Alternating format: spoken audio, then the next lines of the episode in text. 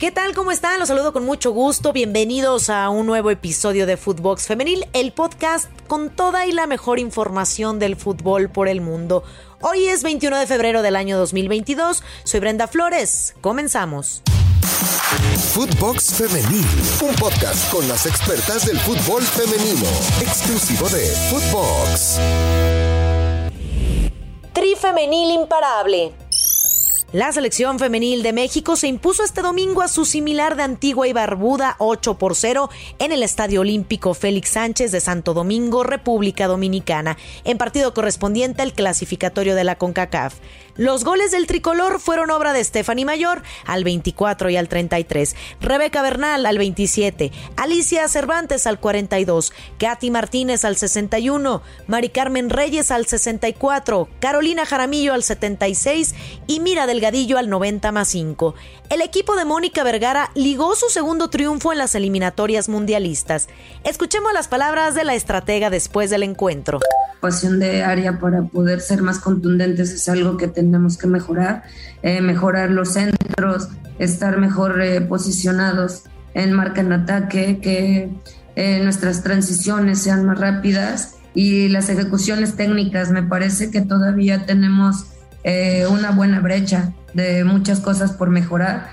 como lo mencionaste, siempre es un aliciente muy bueno para ganar confianza y para comprometerse con buenos resultados pero sabemos que todavía tenemos muchísimas áreas por mejorar y que esto es un proceso para llegar en un estado óptimo a conseguir nuestro boleto para el Mundial. Por otro lado, la técnica azteca también habló del rendimiento de sus jugadoras en este tipo de partidos. Estas fueron sus palabras. Pues primeramente eh, muchísimo orgullo de las jugadoras de ver el compromiso que tienen para mejorar partido a partido. Es de muchísimo aprendizaje siempre los partidos en los que entras a eliminatoria tienen sus grados de complejidad. Con este triunfo, México es líder del Grupo A con seis unidades, mismas que Puerto Rico, pero con mejor diferencia de goles que las boricuas. Historia pura. El fútbol femenil vivió un capítulo histórico en Arabia Saudita gracias a su nueva selección nacional, un país conocido por la falta de derechos a las mujeres, pero que poco a poco ha aceptado su rol en el mundo de los deportes. Este domingo 20 de febrero del 2022, la selección nacional femenil de Arabia Saudita tuvo su primer partido oficial. Apenas en el 2018 las mujeres de Arabia Saudita pudieron asistir a un partido de fútbol en vivo. Recientemente, a comienzos del 2022, Arabia Saudita sorprendió al mundo al anunciar la creación de una liga femenina de fútbol. Ahora dan un paso importante al hacer oficial a su selección nacional. El representativo femenil de Arabia Saudita hizo su presentación internacional y consiguió un resultado positivo en su primer partido en la historia. Se enfrentaron a Seychelles, equipo de África Oriental, y el partido en sí mismo ya era algo emblemático, pero Arabia Saudita lo llevó al siguiente nivel al consumar un triunfo por 2 a 0 y mantener su portería en blanco. En conferencia de prensa, el entrenador del equipo saudí expresó que su intención es empezar a tener presencia internacional. Felicitación histórica. El ex delantero brasileño Edson Arantes de Nacimiento Pelé quien se encuentra en tratamiento por un tumor en el colon, felicitó este domingo a la selección femenil de Arabia Saudita por disputar su primer partido oficial FIFA. Quiero felicitar a la Federación de Fútbol de Arabia Saudita y a su selección femenil por su primer partido oficial por la FIFA, afirmó el tres veces campeón del mundo de 81 años en un mensaje publicado en sus redes sociales. Siempre las estaré apoyando desde Brasil. Hoy es un día histórico, no solo para ustedes, sino también para todos los que amamos el fútbol, añadió.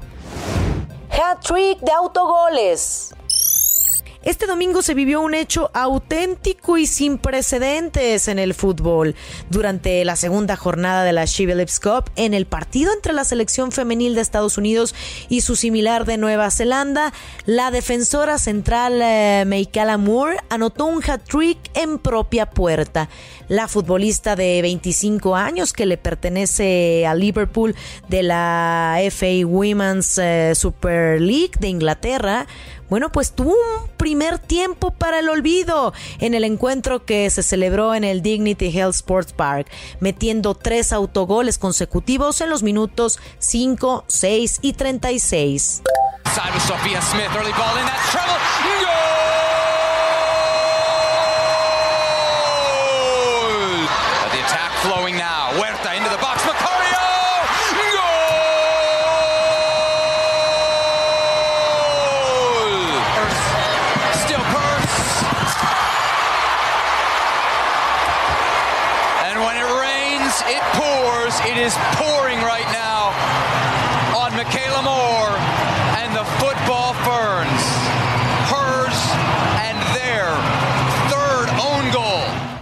Tras el hat-trick perfecto en propia puerta en el que Michael Amour marcó con la pierna derecha, la cabeza y la pierna izquierda, fue sustituida entre lágrimas al minuto 40 del cotejo y en su lugar ingresó Rebecca Stott. Posteriormente, Andonovsky anotó dos tantos más para sellar la goleada 5 por 0. Yaneli Farías alza la voz. América Femenil cumplió con el compromiso de la jornada 7 venciendo 4 por 1 al conjunto Esmeralda para instalarse en la tercera posición de la tabla general del clausura 2022 con 16 puntos, solo dos menos que las líderes, las Rayadas de Monterrey. El proyecto de Craig Harrington sigue otorgando alegría a los aficionados azul cremas. Sin embargo, frente a los buenos resultados, también hay inconvenientes en el entorno futbolístico. Yaneli Farías optó por emitir un importante comentario con relación a la forma en que suelen referirse los medios de comunicación a las futbolistas en una liga profesional. Como todos, nos falta muchísimo. Eh, y creo que algo muy importante de los medios es este lenguaje inclusivo. Creo que eh, nos falta mucho porque hay muchas personas que que no se identifican con esta idea binaria de lo que es el género, de lo que es ser mujer o, que es, o lo que es ser hombre. Y lo tenemos que reconocer y lo tenemos que aceptar porque hay muchísimas personas que son rechazadas, que no se sienten apoyadas, que no se sienten que, sienten que no pertenecen, pertenecen en este mundo. Y creo que el lenguaje eh, inclusivo puede cambiar eso, porque así nos comunicamos, o sea, estamos hablando ahorita, así, así es la, la comunicación y las conexiones que tenemos con otras personas son, son lo más importante. Así es como aprendemos, así es como aprendemos a, a, tolerar, a, a, desaprender. Entonces, eh, creo que va por allí y también, eh, eh, pues, el cómo, creo que siendo mujer, la gente no se da cuenta que a veces nos hacen menos. Doy un ejemplo a veces se dirigen a nosotras de la Liga MX femenil como, eh, se dirigen a nosotras como niñas. Y no es así, somos mujeres. En, en la Liga MX varonil nunca les dicen niños. ¿Por qué?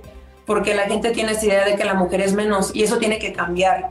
O sea, si somos mujeres, que se dirijan a nosotras como mujeres.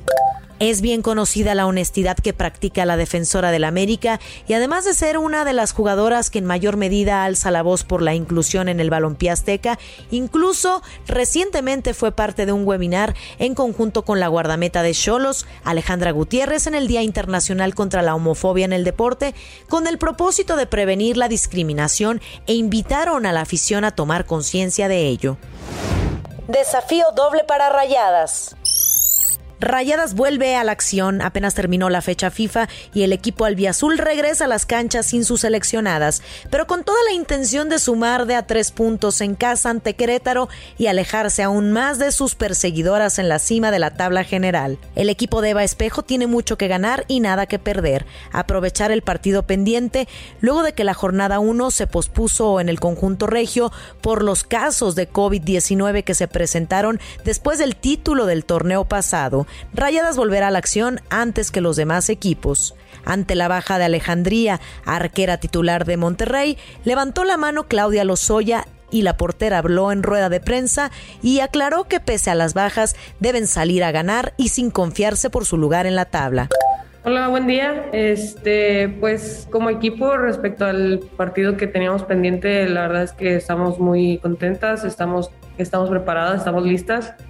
Eh, independientemente que no haya compañeras, yo creo que cualquiera que le toque jugar, estamos en toda la disposición y con toda la actitud de hacer las cosas bien. Pues la verdad es que la, competencia siempre ha sido muy buena, siempre hemos sido muy exigentes, muy intensas, muy comprometidas. Entonces en esa parte pues se disfruta más que otra cosa, sabemos que es competencia sana y independientemente a la que le toque jugar, pues se, se le apoya y se respetan totalmente las decisiones. Este, y pues nada, hablando como equipo, como equipo en general, es, es, es, muy bueno el proceso que estamos llevando. Yo creo que es cuestión de Eva de, de las oportunidades que nos ha dado a cada una y, y, que las hemos sabido aprovechar en su momento. Y que al final de que algo que hemos siempre hablado es que la que entra siempre está con toda la disposición de hacer las cosas bien. Sí, claro, sabemos que es un equipo fuerte, sabemos que es un equipo competitivo, que siempre es muy intenso en todas, en todas las zonas. Eh, desde el día uno, desde que empezó la semana, se trabajó muy intenso, siempre en pro para el equipo, tanto, o sea, posición por posición. Yo creo que estamos preparadas, hemos visto aspectos de nosotras que vamos, que tenemos que mejorar y, y cosas que afinar entonces yo creo que es principalmente confiar en nuestro trabajo y en nuestro funcionamiento. La única baja para Rayadas es la de Diana Evangelista, quien todavía no entrenó al parejo de sus compañeras debido a un malestar en la rodilla, por lo que no jugará ante Querétaro.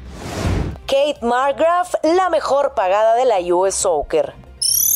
Recientemente se dieron a conocer los salarios en el entorno de la US Soccer. Lo destacado de esta lista es el salario de Kate McGrath, quien logró posicionarse como la mujer mejor pagada, pues cuenta con el tercer mejor salario de la US Soccer en 2021 la gerente general de la selección de Estados Unidos superó con sus 518 mil dólares a otros altos directivos como el propio Vladko Andonovsky, entrenador del Team USA femenil, así como al gerente general de dicha selección, Brian McBride.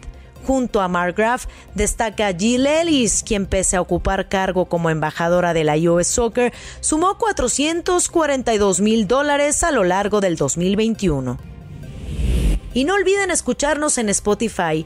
Califícanos con 5 estrellas. Nos pueden seguir lunes, martes y viernes. Síganos en nuestras cuentas personales, arroba BrendaFlowersR, y pueden encontrar a Footbox en todas las redes sociales. Escríbanos. Soy Brenda Flores. Hasta la próxima.